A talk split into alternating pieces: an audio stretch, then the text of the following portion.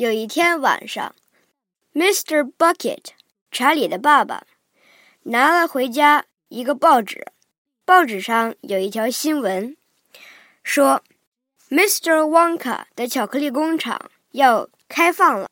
Mister Wonka 要请五个孩子，世界上只请五个孩子来参观他的巧克力工厂，并且知道他所有的做巧克力的秘密。Mister Wonka 往五块巧克力的包装里塞了五张金色的纸，如果谁找到了这张金色的纸，那么他就可以在二月一号参观旺卡的巧克力工厂。查理现在刚刚想起来，他的生日不久就要到了。Happy birthday! Cried the four old grandparents as Charlie came to their room early the next morning. Charlie smiled nervously and sat down on the edge of the bed.He was holding his present, his only present, very carefully in his two hands. Wonka's Whipple-Scrumptious Fudgemallow Delight, it said on the wrapper.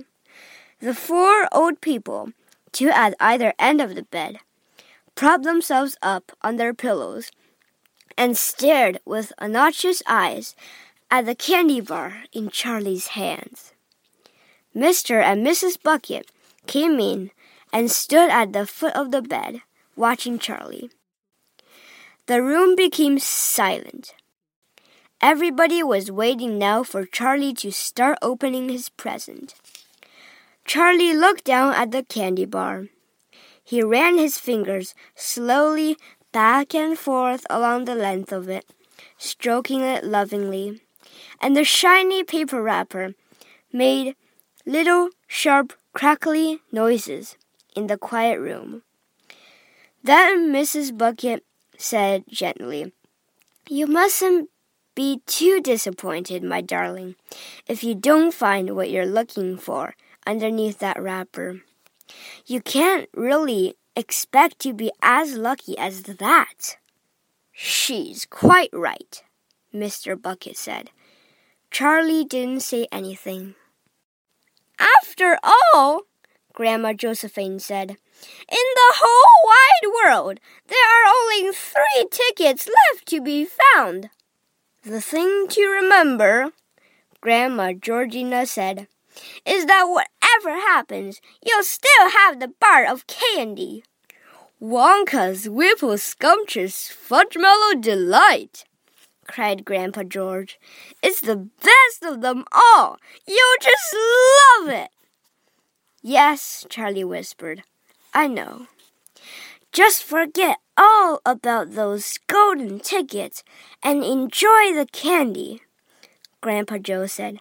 "Why don't you do that?" They all knew it was too ridiculous to expect this one poor little candy bar to have a magic ticket inside it.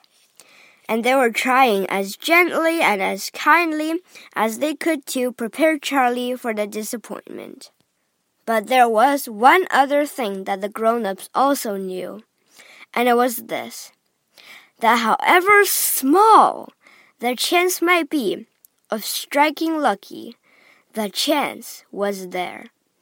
The chance had to be there.This particular candy bar had as much chance as any other of having a golden ticket after all.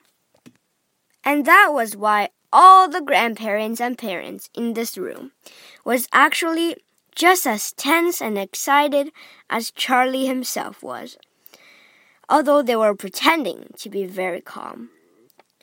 "You better go ahead and open it up, or you'll be late for school," Grandpa Joe said."You might as well get it over with," Grandpa George said. "Open it, my dear," Grandma Georgina said. "Please open it. You're making me jumpy." Very slowly, Charlie's fingers began to tear open one small corner of the wrapping paper. The old people in the bed all leaned forward craning their shaggy necks. Then suddenly, as though he couldn't bear the suspense any longer, Charlie tore the wrapper right down the middle, and onto his lap there fell a light brown, creamy-colored chocolate candy bar. There was no sign of a golden ticket anywhere. "Well, that's that," said Grandpa Joe brightly. "It's just what we expected." Charlie looked up. Four kind old faces was watching him intently from the bed. He smiled at them, a small, sad smile, and then shrugged his shoulders and picked up the candy bar and held it up to his mother and said, "Here, Mother, have a bit. We'll share it. I want everybody to taste it." "Certainly not," his mother said.